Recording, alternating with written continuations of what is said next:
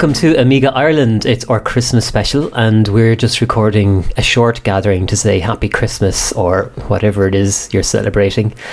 As you all know, Jesus was a massive capitalist and encouraged obscene levels of consumerism, so it's that one time of the year where we get to make sure if there's anything we haven't bought, we can buy it now. So absolutely. Yeah, so along with St. Smith's toys. A lot of things that we need that we're going to sell later on after Christmas. Or bring it back absolutely. To stores. That's it. Unwanted presents. Yeah. But anyway, guys, how are you going to spend your Christmas? Rob, what's your plan?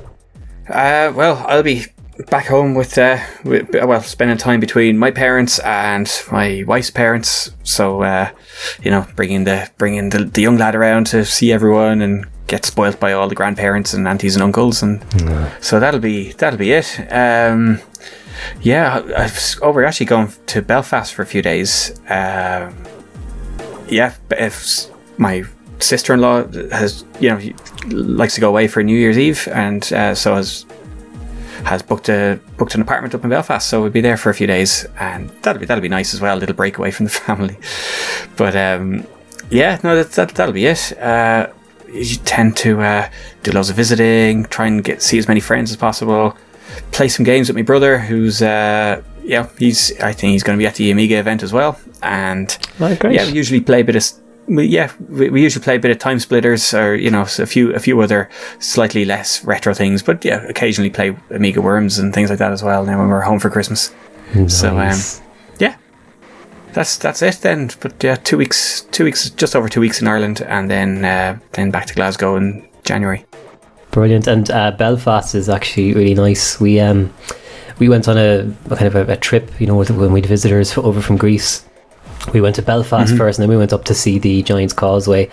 So we ended up spending more time up at the Giant's Causeway, and in hindsight probably would have reversed it and spent more free time in Belfast, but we saw the Titanic Museum. Is absolutely incredible. Yeah, no, it's a great spot, and we, back before I moved to Glasgow, we used to go to Belfast to do the Christmas shopping.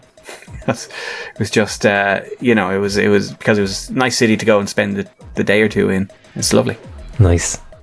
Luke, how about you? Oh, those Christmas are going to be a bit more challenging than the previous ones for me due to the nature of my work. Apart from that, a lot of shopping, of course, definitely. And we'll be spending most of our time with my family, with my daughter and my wife. I'll try to be honest, to play some games or to do something for myself. Hopefully we'll get some interesting releases right before Christmas or after Christmas, as usually happens. Maybe Eyebrows might get released. I remember in 2006 it got released, I think, just before or just during Christmas. So we'll see how it's going to happen. And I think that's it for me, at least for the time being. I tell you, one thing I am looking forward to is having a bit of time to read. I have David Pleasance's book, and I also have the Commodore, the Amiga years, both sitting there waiting to be read because I just don't have the time. So I'm looking forward to having a bit of time to relax and read.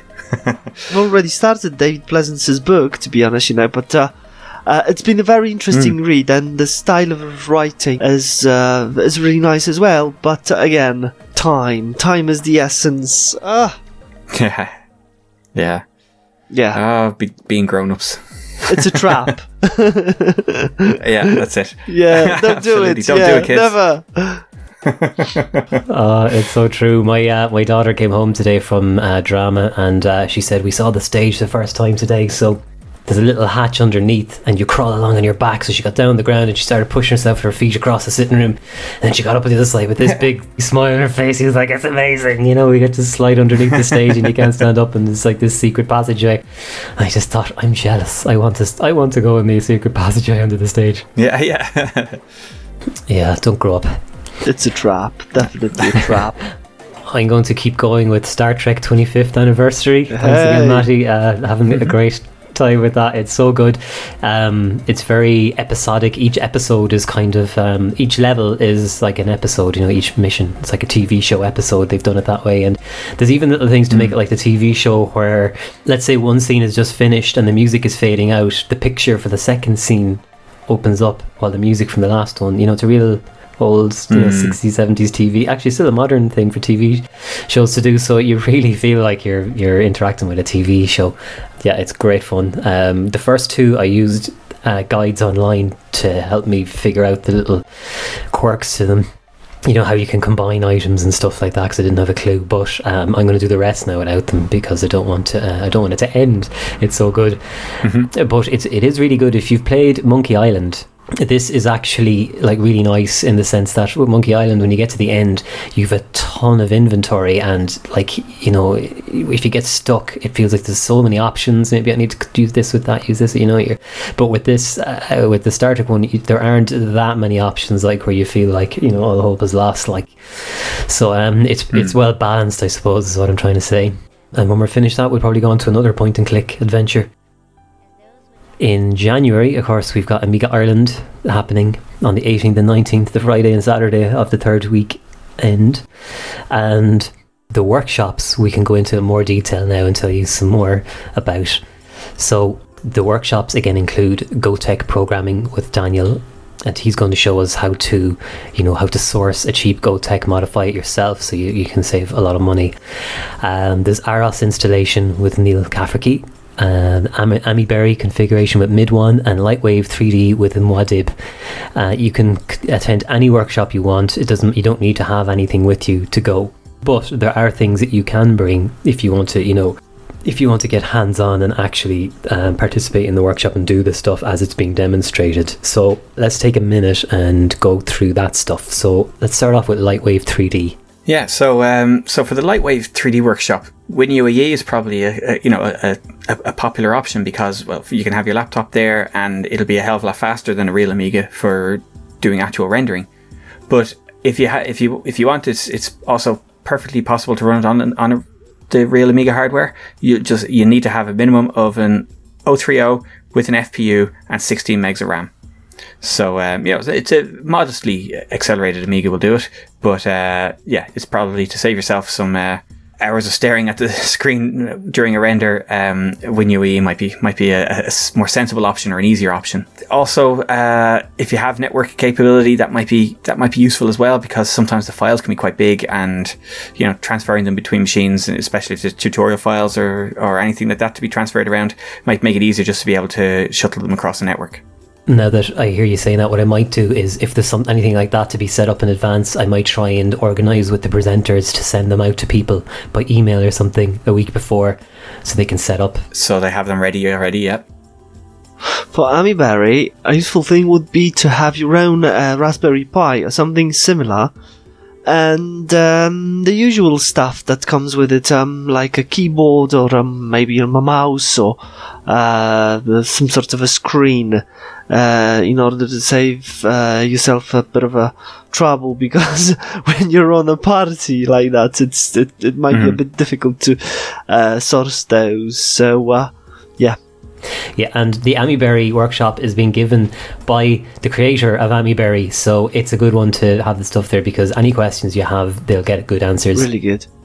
The Aros workshop is another workshop that's been given by a heavyweight in the Aros community, so Neil Kafferke is running that one, and he's a core developer there. So Aros, I know, can be installed on an Intel laptop directly on the hardware. You can also use a virtual machine, so something like VirtualBox, for example, and there's other ones. I think QEMU is another one, and so you can install it onto that as well, and just run it as if it's an application on your desktop. So there's two options. I have heard rumors of Aros running on other things nowadays, but I can't remember quite what they are. So, but we will send out an email to ticket holders about a week beforehand, I think, with any more details that are worth knowing in advance like that. For Gotek workshop, Gotek actually itself is needed, then rotary encoder plus OLED screen. All of those should be around €30. Amiga is not needed actually, but you can connect a flash to Gotek to check it later on. Yeah, and for the Gotek, for those things in the Gotek, you can buy them on the day. There'll be a certain number of them there on the day that you can buy, and so you don't necessarily need to get them in advance. And of course, like we said at the beginning, you don't have to have anything to just come and watch a workshop and see what's going on. So yeah, and of course, while all this is happening, there's going to be game competitions. The big one is the Sensible World of Soccer competition every year. There's a trophy for that. Mm-hmm. And we've an undefeated champion too, Kenny. So yeah, get practicing for that. And there'll be paper plane as well on the Commodore 64 and a trophy for that. Very good. And there'll be more games. So basically, anybody that wants to, that sets up their computer and decides they want to have a competition for the game that they have with them, we'll organise that. And there will be some kind of a prize for all of the game competitions. And we will hopefully have something networked as well, like potentially Dyna Blaster. If there are enough network machines, we'll set something like that up as well. And also, get your orders in for t-shirts, the Amiga Ireland t-shirts. They look really nice. They come in different colours, sizes, shapes. So there's men's and women's t-shirts, you know, different sizes, all that. So take a look. They are €9 each, and you need to order in advance because there's no point in us getting t-shirts that, you know, mightn't fit people and, you know, basically losing out because we're selling them at cost price. So we're just going to lose out if we do that. So it'd be a bit wasteful. So you can look on the Facebook group or on our Twitter account, and you can scroll down and you can see those there.